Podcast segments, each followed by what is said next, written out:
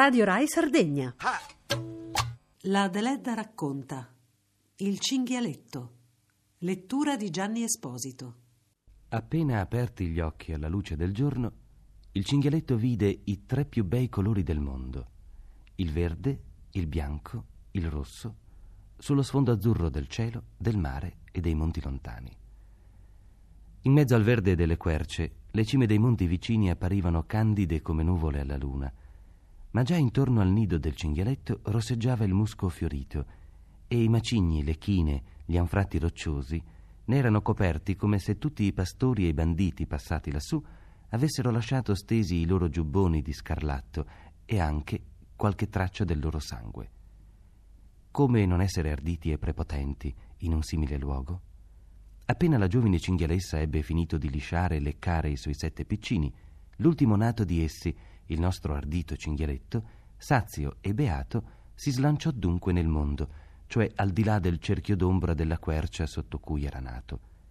La madre lo richiamò con un grugnito straziante, ma la bestiola tornò indietro solo quando vide sul terreno soleggiato la figura di un altro cinghialetto col suo bravo codino in su attorcigliato come un anello, la sua ombra.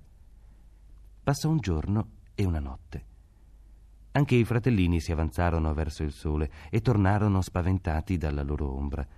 La cinghialessa sgretolò le ultime ghiande rimaste tra il musco, grugnendo per richiamare i piccini, e sei di essi, tutti uguali, col pelo a strisce dorate e morate come nastri di seta, accorsero inseguendosi e saltandosi addosso gli uni sugli altri. Il settimo, quello che primo s'era avventurato pel mondo, non tornò la madre volse attorno gli occhi dolci e selvaggi, dalle palpebre rossicce, grugnì mostrando le zanne candide come i picchi dei monti, ma il cinghialetto non rispose, non tornò più. Viaggiava, palpitando, grugnendo, dibattendosi invano entro la calda bisaccia di un piccolo pastore. Addio, montagna natia, odore di musco, dolcezza di libertà appena gustata come il latte materno, tutti gli spasimi della ribellione e della nostalgia vibravano nel ringhio del prigioniero e non è da augurarsi neanche al nostro peggiore nemico lo strazio della sua lunga reclusione sotto un cestino capovolto. Passano le ore e i giorni. Una piccola mano, che pare coperta da un guanto oscuro, tanto e dura e sporca, introduce una scodella di latte sotto il cestino e due grandi occhi neri spiano attraverso le canne della fragile prigione. Una vocina benevole parla al cinghialetto. Morsichi? Se non morsichi, ti tiro fuori. Se no, buonanotte e addio. Il prigioniero grufola, soffia attraverso le canne, ma il suo grugnito è amichevole, supplichevole anzi, e la manina nera solleva il cestino. Il cinghialetto lascia titubante il suo carcere e annusa il terreno intorno. Com'era diverso il mondo luminoso della montagna dal piccolo mondo scuro di questa cucina bassa e desolata, di cui il bambino ha chiuso per precauzione la porta. Il focolare è spento.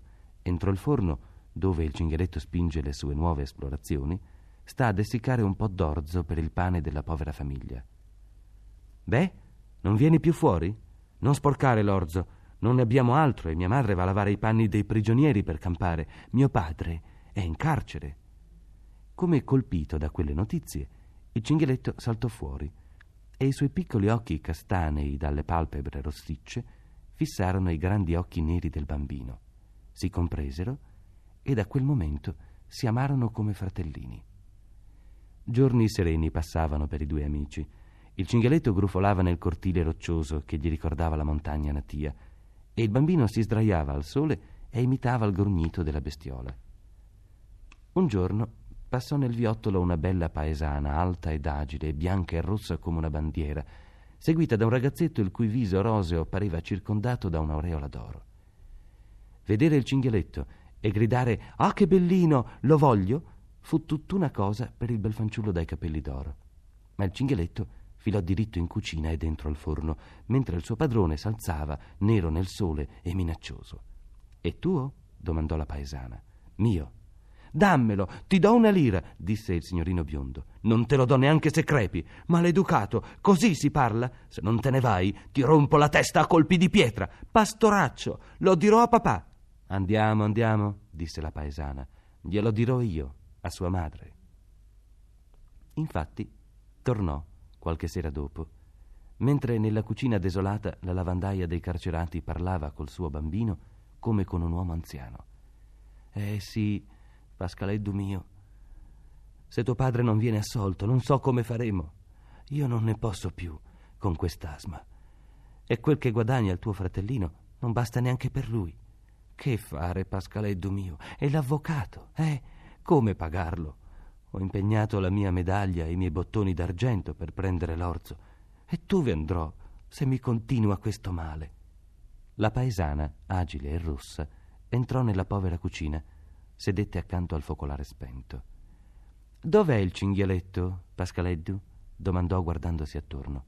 Il bambino andò a mettersi davanti al forno, la guardò selvaggio e sprezzante. Vattene! Maria Cambedda, disse allora la paesana. Lo sai che sto al servizio di un giudice? Nei dibattimenti egli fa da pubblico ministero. La mia padrona è una riccona. Hanno un figlio unico, un diavoletto che fa tutto quello che vuole lui. Il padre non vede che per gli occhi di suo figlio. E adesso è malato, mangia troppo. E padre e madre sembrano pazzi di dolore. Senti, l'altro giorno il ragazzo ha veduto un cinghialetto qui nel vostro cortile e lo vuole. Dammelo. O meglio, domani, mandalo con Pascaleddu. Se c'è da pagare, si paga. Il tuo padrone è un giudice. Allora tu puoi dire una buona parola per mio marito. Fra giorni si discuterà il suo processo. Se egli non viene assolto, io sono una donna morta. Ah, io non posso parlare di queste cose al mio padrone. Ebbene, domani Pascaleddu porterà il cinghialetto. Digli almeno al tuo padrone che il bambino è figlio del disgraziato Francisco Cambedda. Eh, digli che ho l'asma, che moriamo di fame. La paesana non promise nulla. Tutti sapevano che Francisco Cambedda era colpevole. Il cinghialetto viaggiava di nuovo, ma questa volta attraverso la piccola città e fra le braccia del suo amico. Con un occhio solo guarda le case, la gente, le strade, i monelli che lo seguono fino alla palazzina del giudice, e uno dei quali, arrivati laggiù, si incarica di picchiare alla porta e di gridare alla bella serva apparsa sul limitare: Pascaletto piange perché non vuol darvi il suo cinghialetto. Se non fate presto a prenderglielo, scappa e non ve lo dà più. Non è vero, non piango, andate tutti al diavolo! gridò Pascaleddu cercando di deporre il cinghialetto tra le braccia della serva. Ella però lo fece entrare, mentre giusto in quel momento il giudice, con un plico di carte sotto il braccio, usciva per andare in tribunale. Era un uomo piccolo e grasso, pallido, con due grandi baffi neri e gli occhi melanconici. Che c'è? domandò. C'è questo bambino che porta il suo cinghialetto a signor Iccu.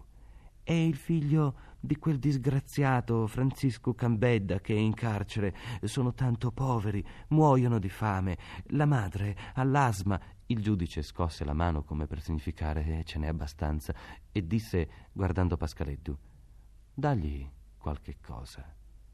La serva condusse il bimbo nella camera bianca e luminosa dove signoricco, seduto sul lettuccio e avvolto in uno scialle, guardava un libro pieno di figure strane.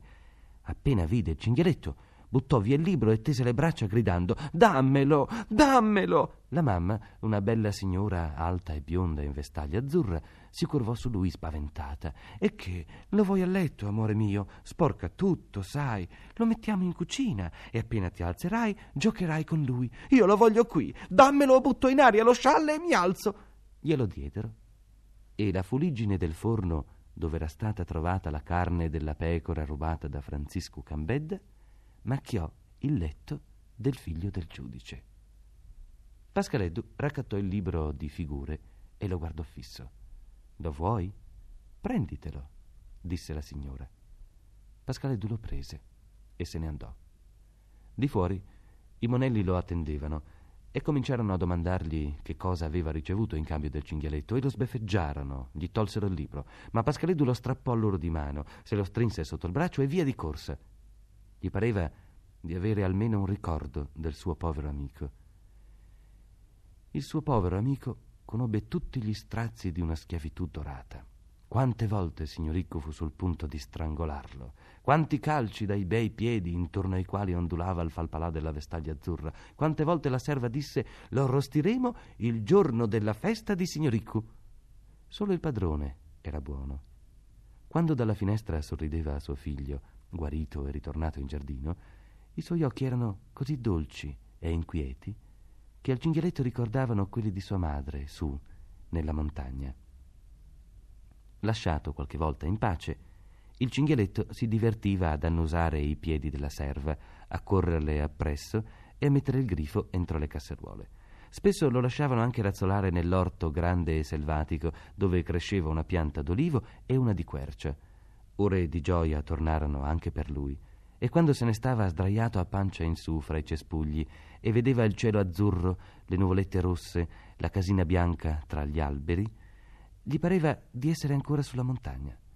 Appiattato più in là, col suo fucile, la pistola, la spada e lo stocco, signor Ricco giocava a fare la caccia e mirava il cinghialetto e gli correva addosso tempestandolo di colpi e turbando così la sua beatitudine. Un giorno tutte le casseruole cominciarono a friggere nella cucina dove la bella serva splendeva in mezzo al fumo come la luna rossa tra i vapori della sera. Era la festa di signor Ricco e in attesa dell'ora del pranzo, qualcuno degli invitati, tutti amici di casa, entrava in cucina per vedere cosa la ragazza preparava di buono. Tra gli altri entrò a passi furtivi il delegato, che nascose la sua pistola in un buco dietro la finestra. Ehi, la metto qui, perché quel diavoletto mi fruga in saccoccia e la vuole. Non toccarla, eh? È carica. Di là c'era gran chiasso tutti ridevano e parlavano e il padrone e un altro magistrato discutevano sulla legge del perdono da poco messa in usa da un buon giudice di Francia. Quel disgraziato che abbiamo assolto oggi, quel Cambed, ebbene, diceva il padrone, ebbene, ha rubato per bisogno, è un padre di famiglia, ha due figli piccoli, di buona indole. La legge Deve adattarsi. E la legge ormai è inesorabile solo per i ricchi, sogghignò il delegato e tutti risero. Il cinghialetto, in cucina, leccava i piatti in compagnia di un gattino nero. Sebbene roba ce ne fosse d'avanzo per tutti e due, il gattino metteva le zampe in avanti e sollevava i baffi sopra i dentini, bianchi come granellini di riso. D'improvviso, mentre la serva era in sala da pranzo, signor Ricco precipitò in cucina vestito di azzurro, coi capelli lisci e lucenti come una cuffia di raso dorato, e gli sembrava un angioletto e volava anche da una sedia all'altra, dai fornelli alla tavola, da questa alla finestra. Vide la pistola, la prese con precauzione, la rimise nel buco e non gridò di gioia, ma i suoi occhi diventarono metallici e selvaggi come quelli del gattino. Si slanciò sul cinghialetto mentre il gatto, più astuto, fuggiva, lo prese e lo portò nell'orto in direzione della finestra di cucina. Questa volta è per davvero, gridò. Sta lì, fermo. Il cinghialetto fiutava i cespugli. Era felice, sazio e beato. Vedeva signor Ricco alla finestra di cucina, con una pistola in mano, ma non capiva perché il gattino, là dall'alto della quercia, gli mostrasse ancora i denti e lo guardasse coi grandi occhi verdi spaventati. Una nube violetta lo avvolse, stramazzò, chiuse gli occhi. Ma dopo un momento sollevò le corte palpebre rossicce e, per l'ultima volta, vide i più bei colori del mondo. Il verde della quercia, il bianco della casina, il rosso del suo sangue.